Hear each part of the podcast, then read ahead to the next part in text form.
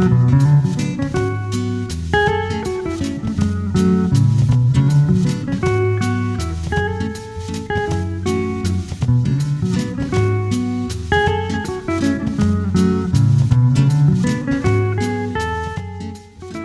to Island Idols.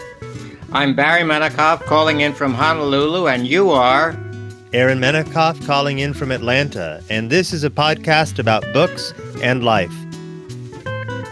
Welcome back to Island Idols. Here we are for season three, episode 26, an entire season devoted to the topic of the short story. I am sitting here in my basement in Atlanta Dad, you are sitting there in Honolulu. How are you? I'm not too bad, thank you. I'm feeling a little better than I did last time. I think I was a little dispirited, but I'm trying to get through this uh, this uh, global pandemic crisis that we're all, this pandemic. Yes, and I'll try to put the best face on it. Today, I got my car washed, which I put off for a long time, so I felt good about that. Well, I'm glad that you were able to get out, uh, get out a little bit, and uh, I'm glad that eh, though there's not a lot to, to be uh, glad about when it comes to 2020, uh, people have had more time to themselves. They've had more time to read, and uh, I bet there's a lot of people this year who've decided they're going to give a little bit more themselves to reading, and so here we are to help them out. And uh, I guess we hope that some people will devote a little bit of their time to the topic of the short story. And Dad, that's what we're talking about this season. But today, we want to dig into an introduction you wrote for uh, a work entitled The Complete Stories of Robert Louis Stevenson, Dad, in 2002. So let's get right into it. In 2002, Random House published this book. Can you tell us uh, how this project happened and how you came to write this introduction? Well, actually, it it goes back earlier, ten years earlier. Uh, Northwestern University Press first asked me to uh, prepare an edition of Robert Louis Stevenson short stories, a selected edition, which I did, and that was published in 1993. It was called uh, Prince of Storytellers. Prince of Storytellers was a a phrase that was attached to a newspaper obituary of Stevenson in San Francisco when he died in 1894. And I thought it was a good phrase to use as the uh, title for the for the edition. But that edition was selected. You know, only a number of short stories were, were published. And then after I did the edition with the uh, Random House of Kidnapped, they asked me to do an edition of the short stories, all the short stories. And so I said, okay, that would be fine. And then they wanted to include Jekyll and Hyde, which I was a little reluctant to do because Jekyll and Hyde is like a work that's got a life of its own. But uh, they said, no, you can't have an edition of Stevenson's stories without uh, Jekyll and Hyde. And Jekyll and Hyde, of course, pushes, you know, the limits of the short story, you know. So remember, we talked about what makes a short story short or whether what's a novella but uh, of course, from the point of view of the publisher, Jekyll and Hyde had to be in there, so we included that. And this includes all of, st- all of Stevenson's stories that were collected in his three published collections of stories, and some that were uh, not collected in book form earlier, but were appeared in magazines. So, when Random House was putting this collection together, who did they identify as the audience? Who did they think would be buying this book? Well, partly it's a uh, college audience, but I think also it's a general audience because uh, Random House's modern library books really uh, are dis- usually they would be displayed in general bookstores. And so, if re- any reader was rummaging through a book and wanted to read something by Stevenson or found Stevenson and saw these short stories, she might pick it up. So it was not just it was not really a college text you're very unlikely to find a college class that's te- that's uh, ordering a thick volume of Stevenson's uh, short stories. It's an attractive book. I mean, I think it's relatively inexpensive, and uh, it comes with a lengthy introduction. So when you when you're sitting down to introduce a book of of stories like this, um, how do you plan that out? I mean, what is your mindset in sitting down to prepare, you know, prepare the readers for uh, these classic stories? Well, it was it's an interesting question, and actually, I'm not sure exactly how to respond to it. I mean, it was really writing an essay on Stevenson short fiction. I mean, instead of thinking of introducing readers to uh, writing an introduction for readers, it's really writing an essay about Stevenson as a short story writer. And in doing that, I really wanted to give a whole, give a, uh, a sense of where the short story came from, and Stevenson's uh, really seminal role in preparing uh, for the modern Ameri- for the modern short story, which we talked about, I think, last hour. And so that's why in this introduction I talk a lot about the French short story and the early American short story, and Stevenson's, you know, positioning himself to change that so that uh, he created a story that was really, you know, became more influential among English writers and American writers. So, I mean, I would say the two most important writers following Stevenson would, would be Rudyard Kipling and Jack London in terms of being very popular short story writers and really serious short story writers. And they both, you know, looked to Stevenson, as did Arthur Conan Doyle uh, you know, who uh, when he who thought that Stevenson's story, "The Pavilion on the Links," was the first short story uh, in English. So Conan Doyle's, uh, you know, you know, the author of Sherlock Holmes, uh, he, uh, you know, he he admired Stevenson as a short story writer. How I came to write the introduction, once I saw I was writing a story, an essay on Stevenson, then it was a question of how do you write a critical essay and basically I tried to outline the uh, the aspects of his short fiction that are most uh, that are you know significant.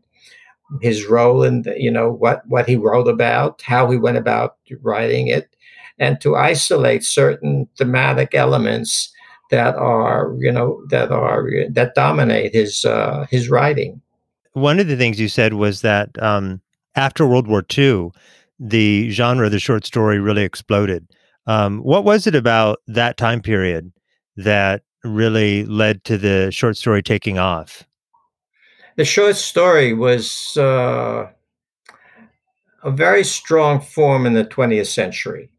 I mean, really, and I, I would say that, uh, of course, between after the Second World War, when you had the expansion of uh, creative writing programs, you know, young people were writing short stories, and uh, publishers were more apt to be publishing short stories as collections.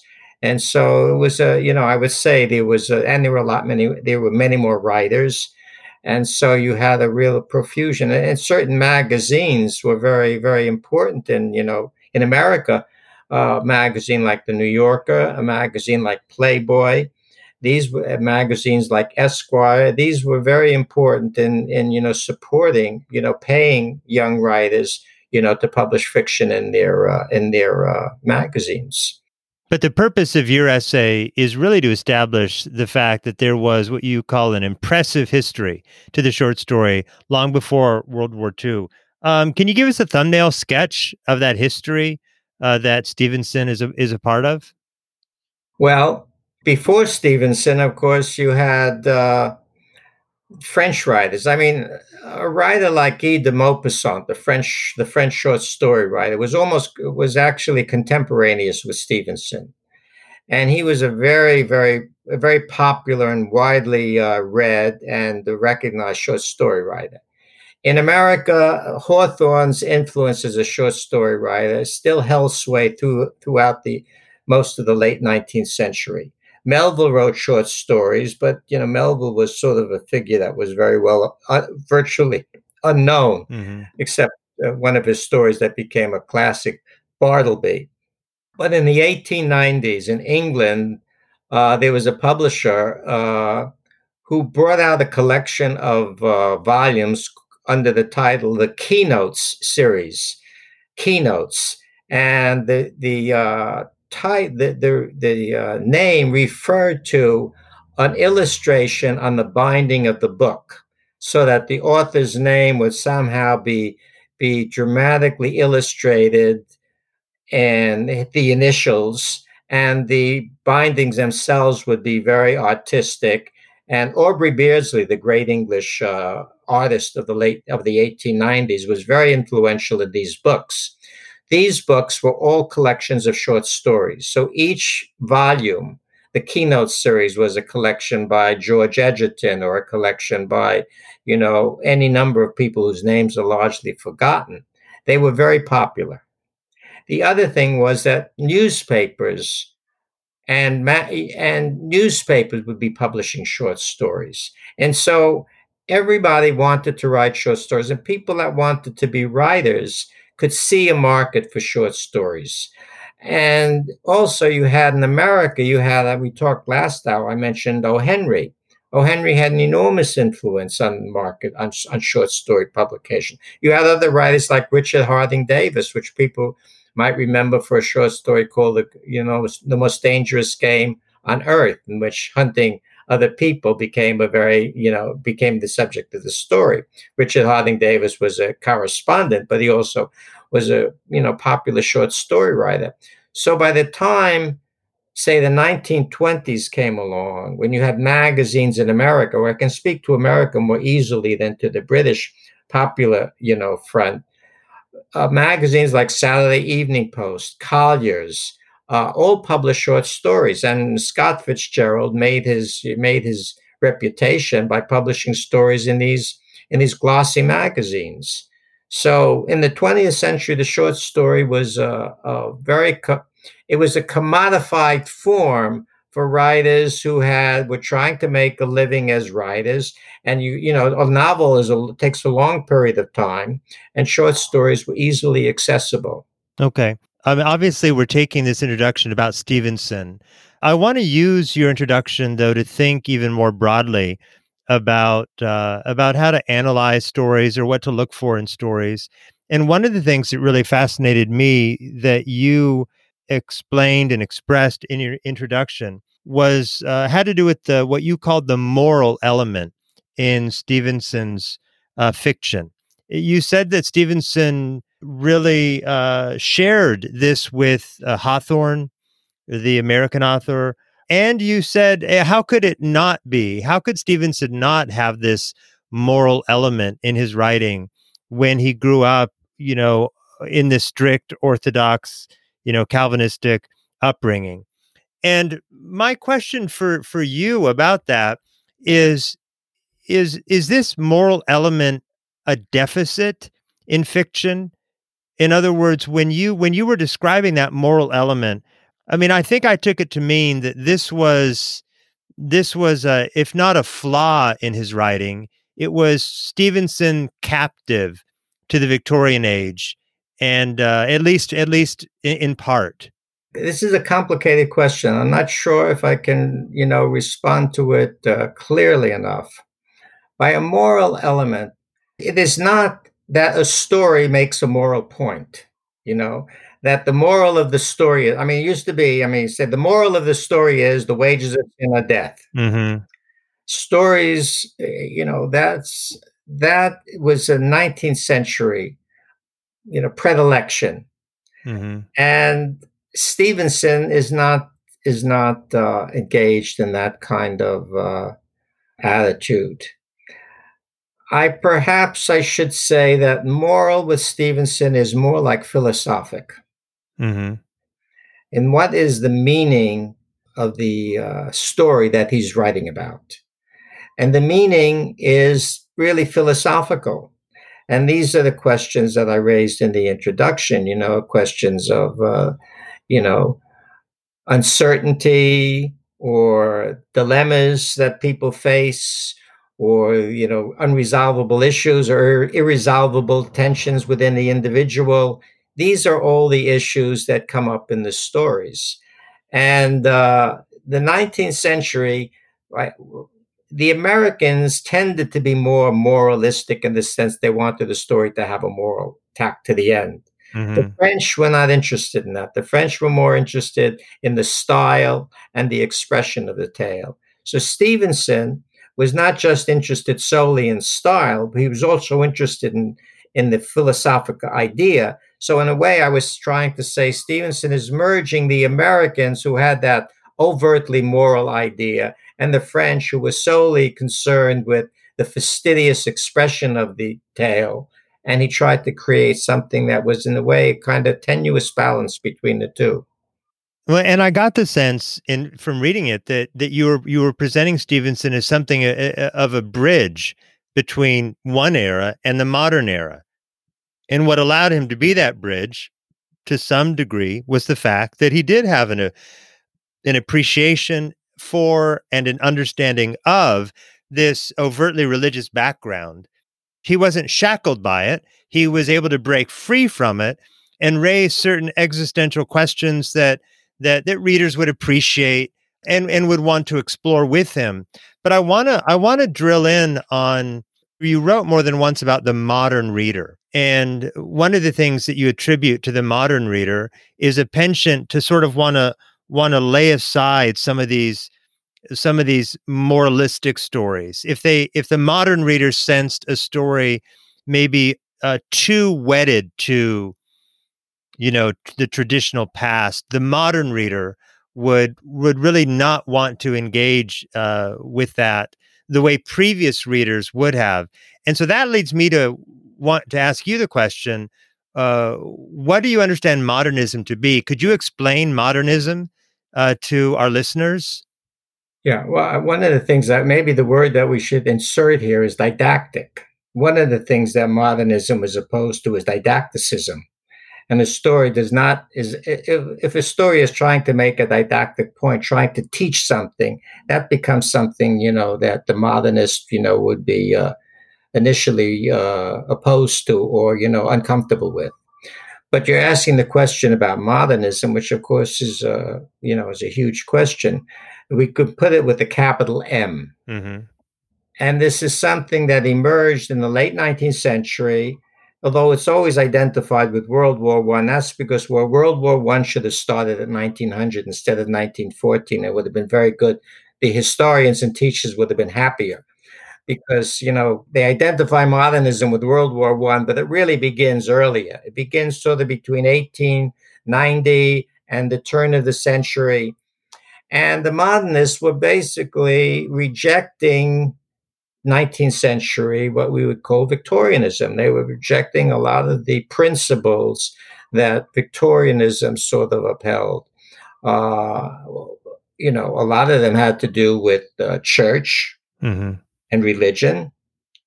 Modernism tended to be the modernist, the modernist artists. They tended to be, I don't want to say anti-religious, but they tended to shut off or shuck off religion. They tended to be uh, individualistic.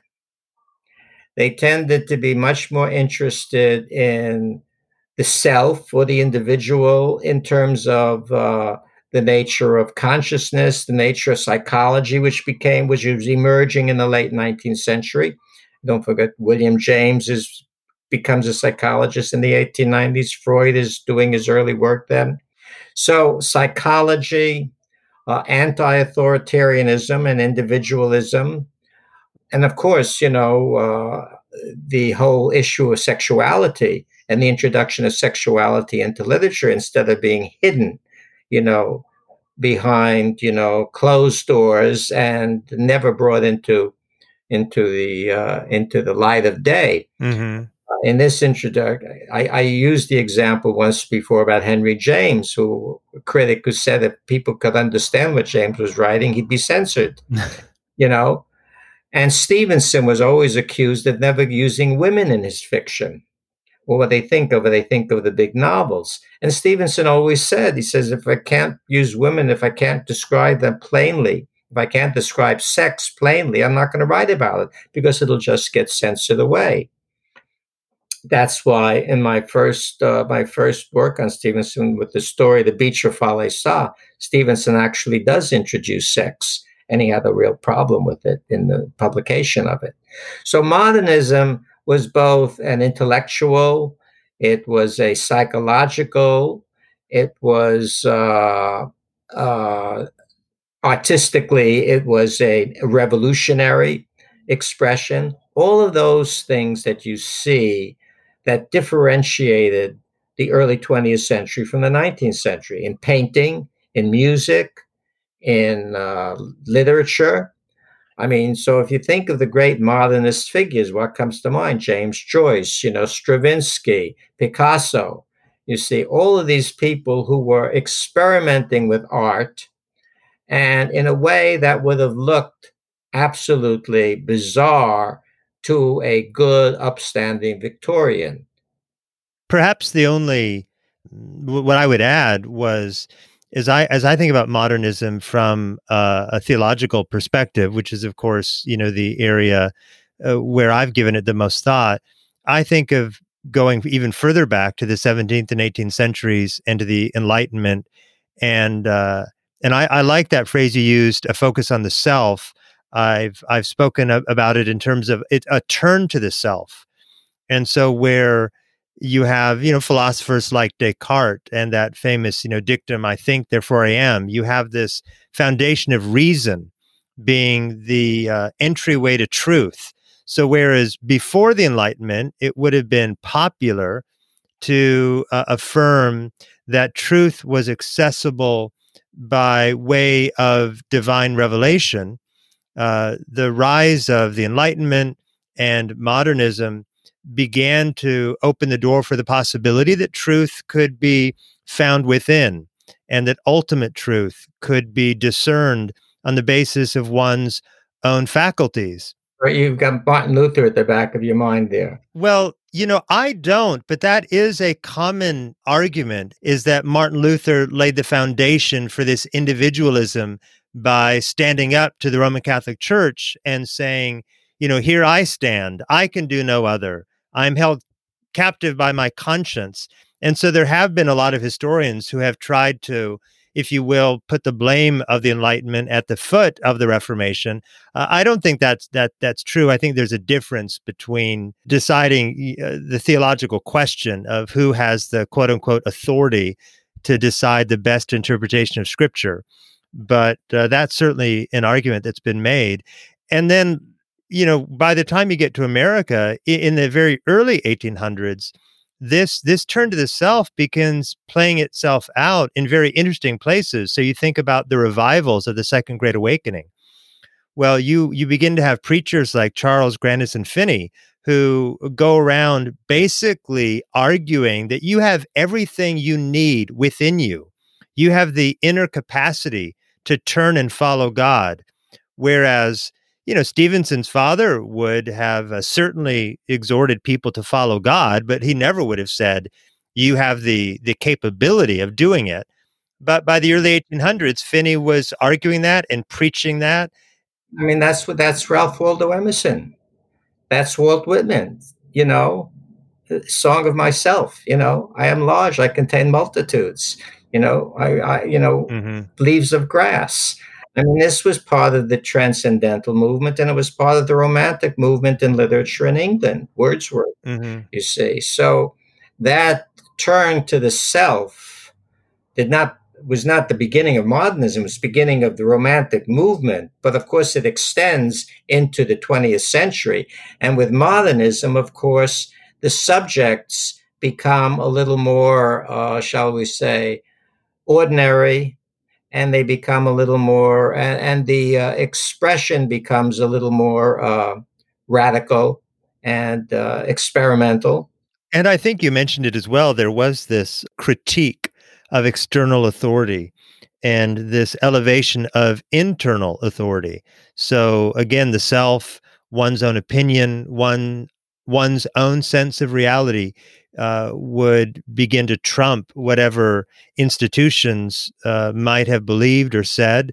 And so we talk today, even in the 21st century, don't we, about sort of the anti-institutionalism of our day. That has its uh, its its roots going back into this this modern period.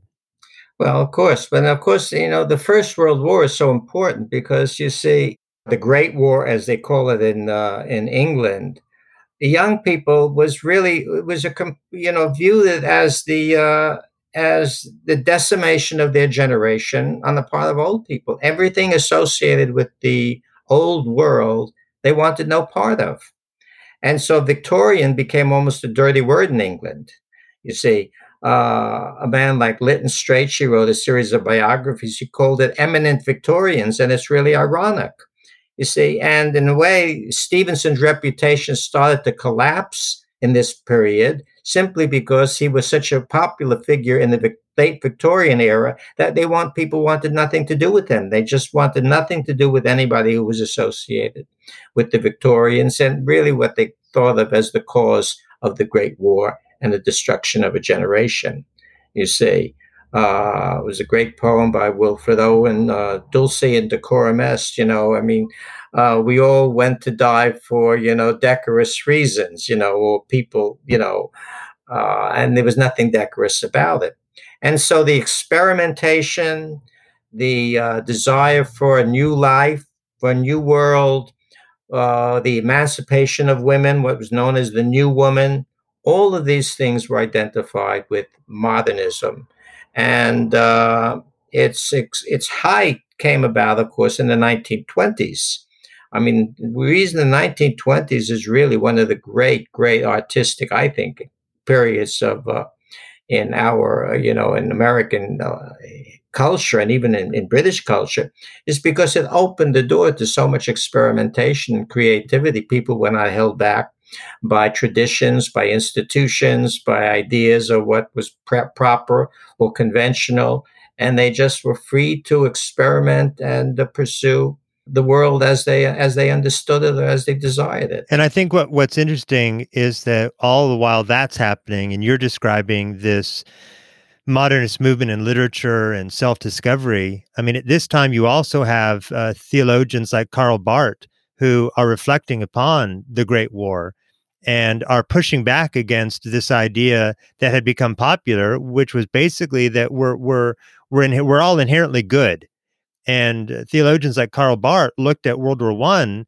and they said, wait a second, that um, that little aphorism, you know, that people are basically good on the inside, really isn't making sense of the world that I'm looking at.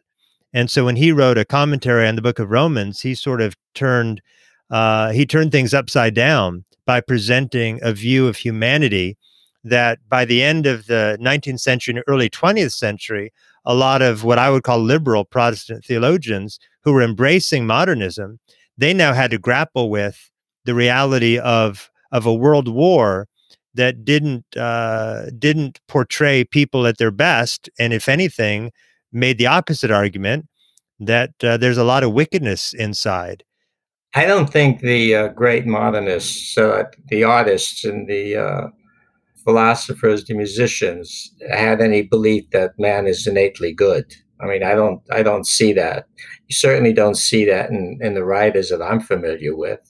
I mean, uh, people like Scott Fitzgerald or Hemingway or Katherine Anne Porter or Joyce. I mean, they were not, uh, you know, they were not uh, not optimistic about human nature. Pollyannas or anything like that. Dad, you mentioned. Uh, let Let me go back to your introduction, but I I, I want to stay on the topic uh, that uh, really I think you lay out for us in the course of your introduction.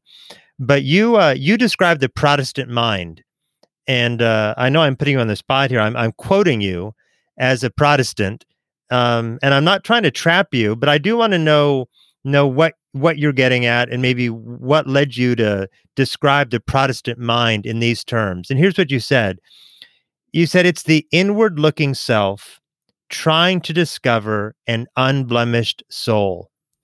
The inward looking self trying to discover an unblemished soul. Did I write that? You wrote that. That was your your summary of the Protestant mind. Really? And, and I mean, as I as I reflect on that, just maybe trying to get into your mind and figure out what are you looking at. I think that you were describing perhaps in in my circles we call we have called Presbyterians the frozen chosen. in other words, they understand themselves to be chosen by God, God's elect, but it doesn't seem to give them great joy you know, it's that trope that they're going around with a frown on their face. Uh, you call it in your introduction the dour Scots. Well, that's the Scott. That was Stevenson's view of, of, of Scots Presbyterianism. So I think that's what that's what you appear to be describing there in the Protestant mind. Maybe that that Scots Presbyterianism, as as perhaps as Stevenson understood it. Stevenson understood his countrymen. He understood, you know, he came from his father, of course, was deeply religious, and he had to break with his father. But his father was also, but but but his father was also an engineer, and he came from a family of engineers. They built the lighthouses, you know. So Stevenson was someone caught between a culture where science was a was a working part of their lives, and the other part of their lives was this deep spirituality, which he, as a young man, had rejected.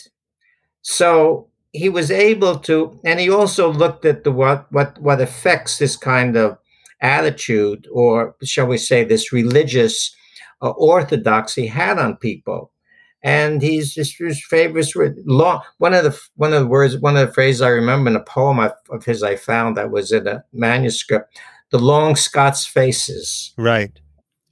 And you know that's that's the way he looked at it, and uh, it's not that he didn't understand it and it's not that he thought the antidote to that was to look out and look at the sunshine, go to the South Seas, and everything is gorgeous.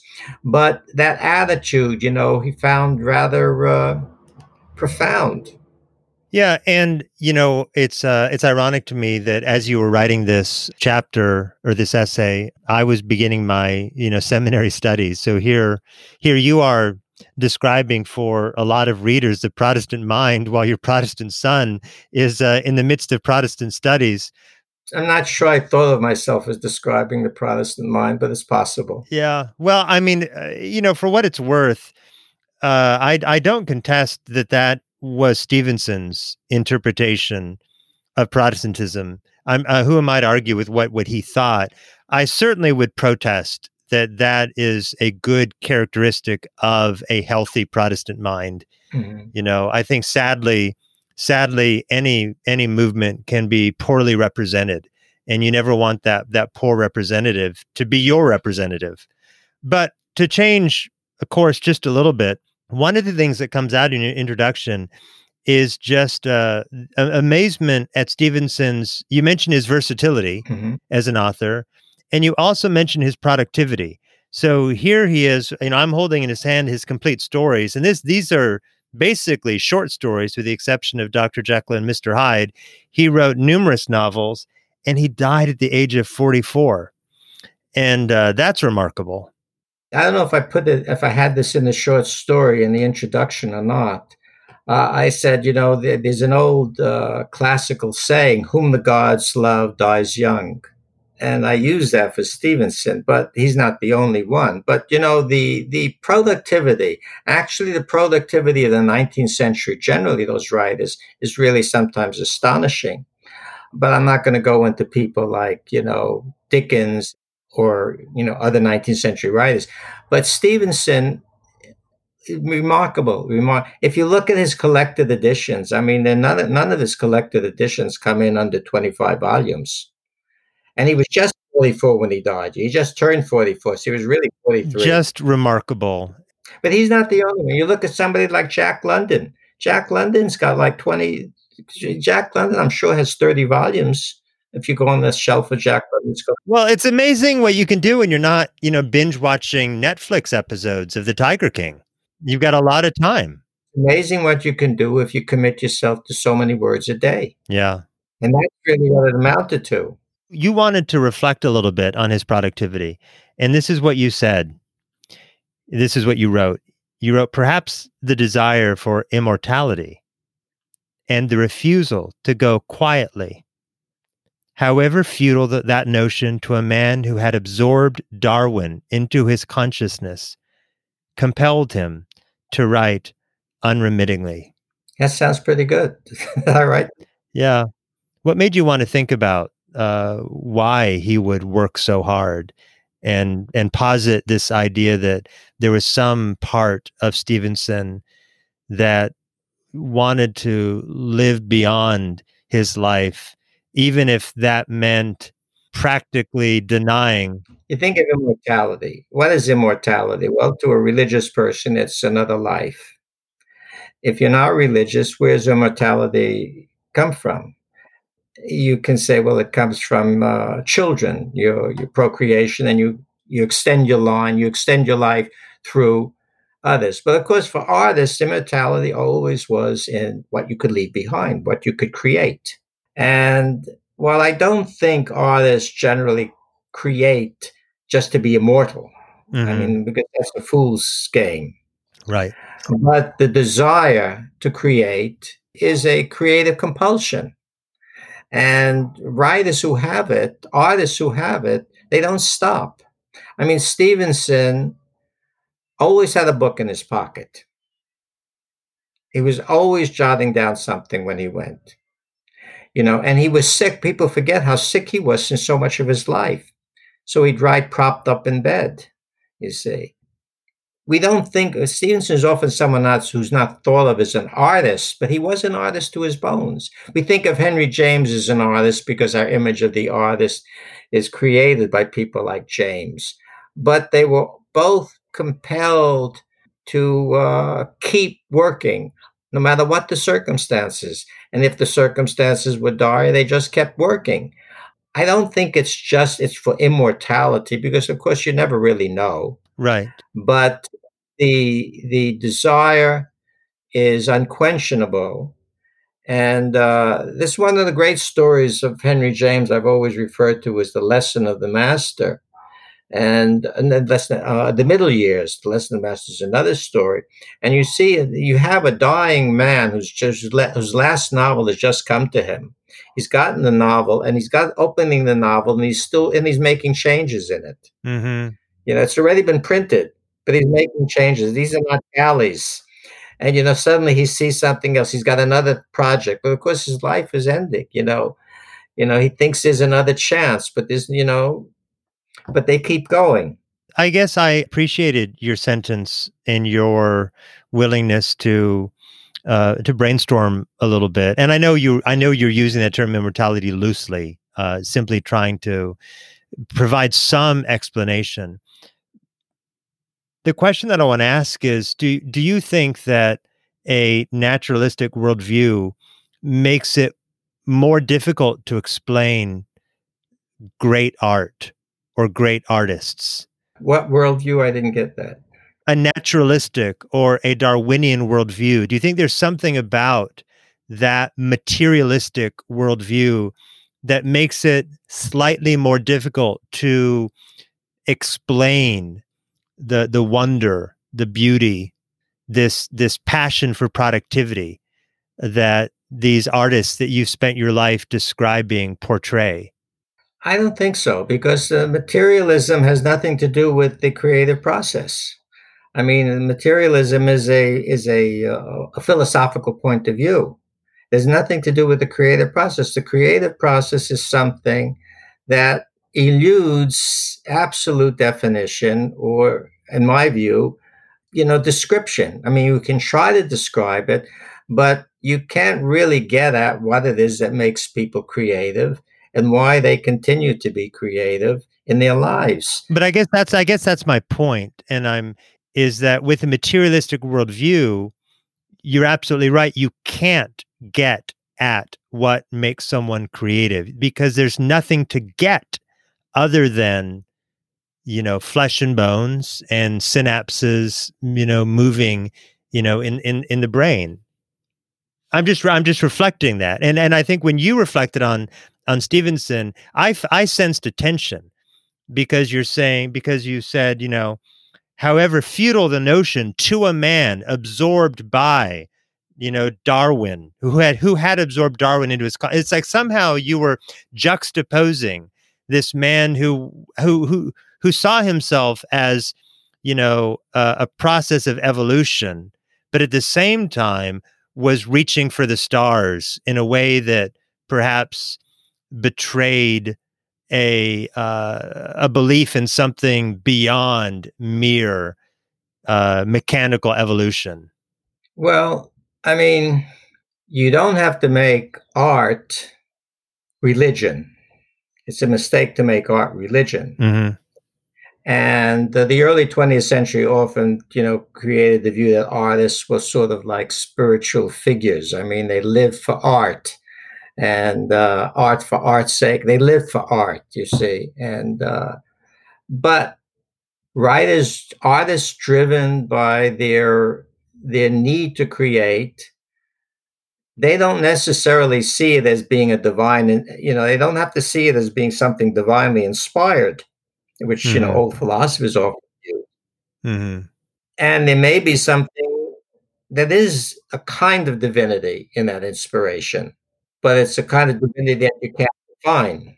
I, I've just, I guess I'm just making the point that even if one holds to materialism, you know, you think of Carl Sagan, the world is all there is and all there was and all there ever will be. Mm-hmm. Even if one holds to that, it seems like those who hold to it, when they're looking to describe something, they often leave behind materialism and they will borrow from other more uh, more transcendent categories of thought. And even for a moment, as you were dipping your pen into the inkwell to describe Stevenson, you know, you allowed a few a few drops to to spill outside of the worldview that, that you know he held. That that one of, or at least I presume. I wouldn't contest that, and I don't think there's a contradiction there. Really, Stevenson may not may believe that we're just a spot in a universe, you know, but that doesn't keep him from wanting to create. Mm-hmm. Even when he was in the South Pacific, you know, he even has a line he talks about, you know, a native or an indigenous art. Maybe there's a stick, and the stick has marks on it, and the marks are the marks of an artisan or an artist. The stick is the artisan's way of leaving something behind let's move on and and head toward the finish line. You say that uh, Robert Louis Stevenson helped readers enter the modern world, and I'm picking up on this because we're going to spend the rest of the season uh, talking about some short stories that were written in the modern world, and it's a it's a it's a um, it's a field that that that you argue Stevenson helped to shape. And you said he did this in in two particular ways. These two ways may actually be two ways of saying the same thing. But you said he did it by asserting truth is undiscoverable. Truth is undiscoverable. And second, that by asserting that uncertainty and ambiguity are the conditions of our existence.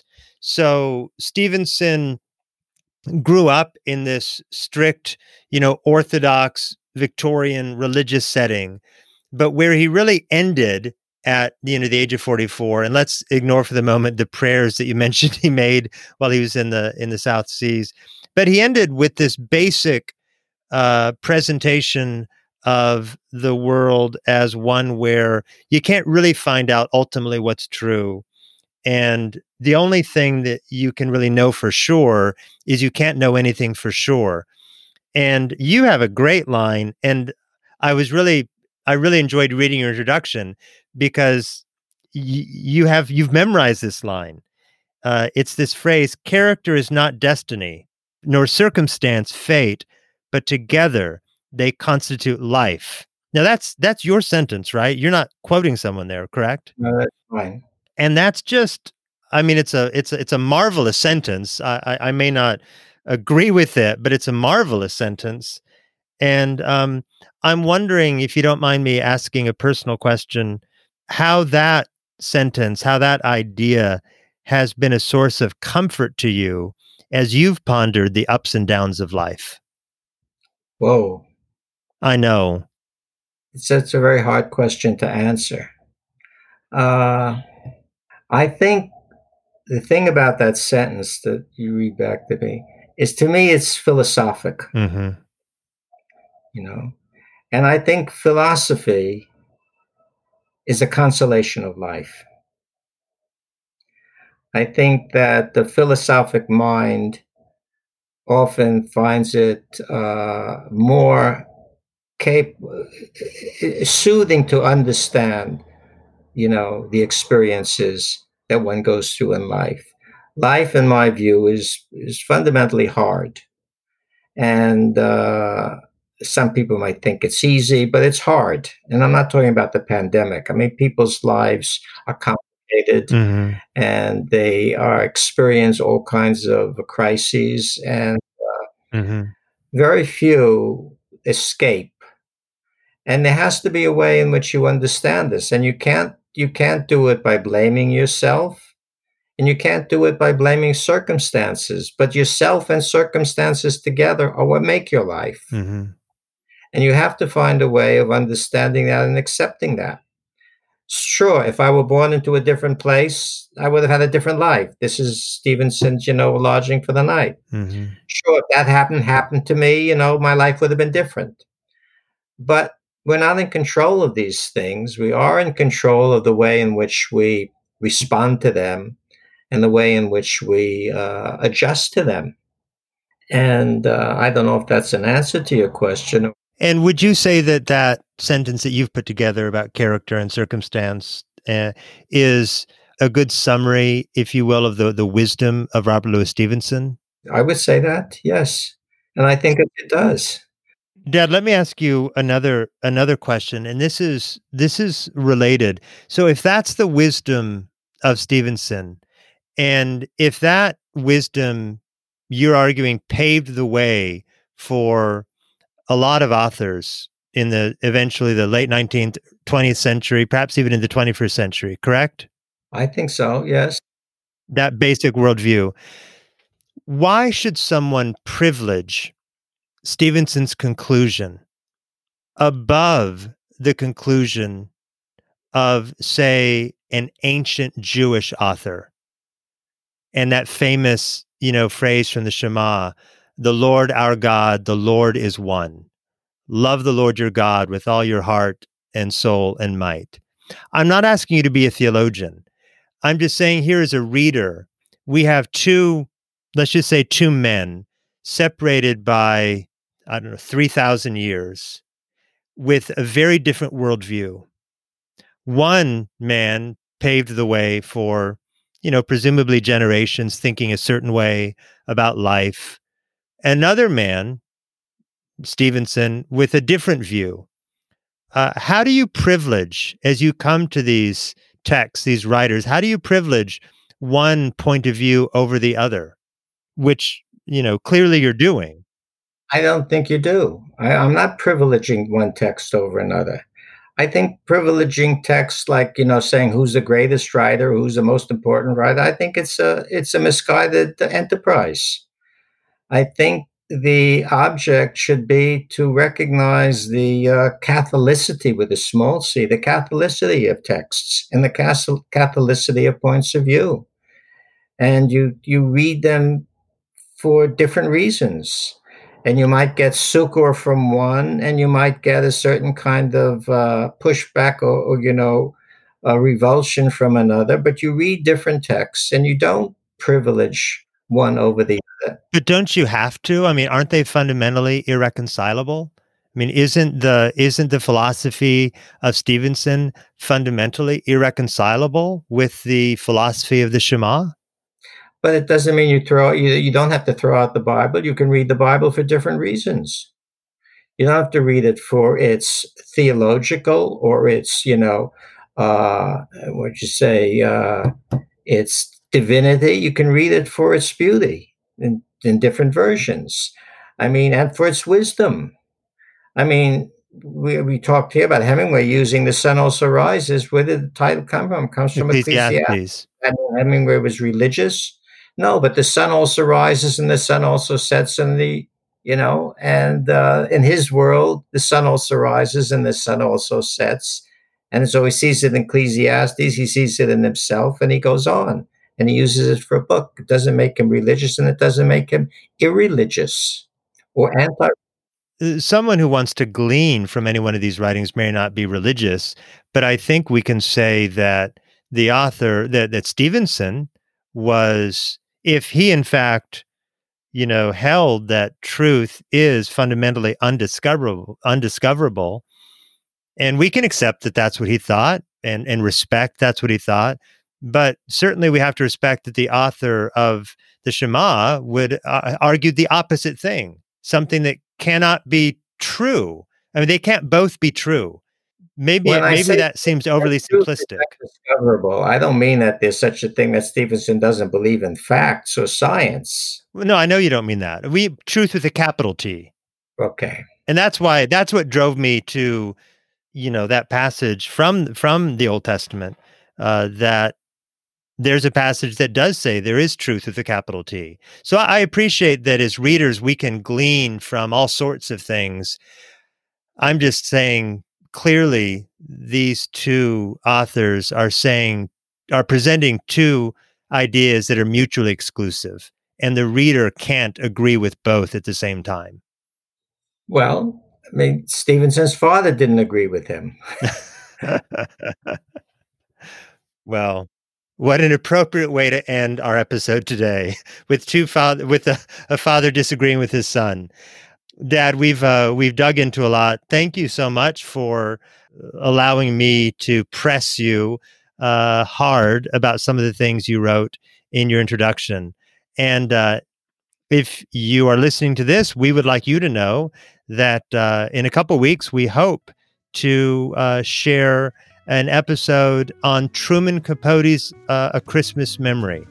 So, yes, we are catering to December and, uh, and plan to have a, a, a short conversation about that classic short story. So, Dad, thank you for your time. It's good to see you. Stay safe on Oahu, and uh, I will talk to you soon.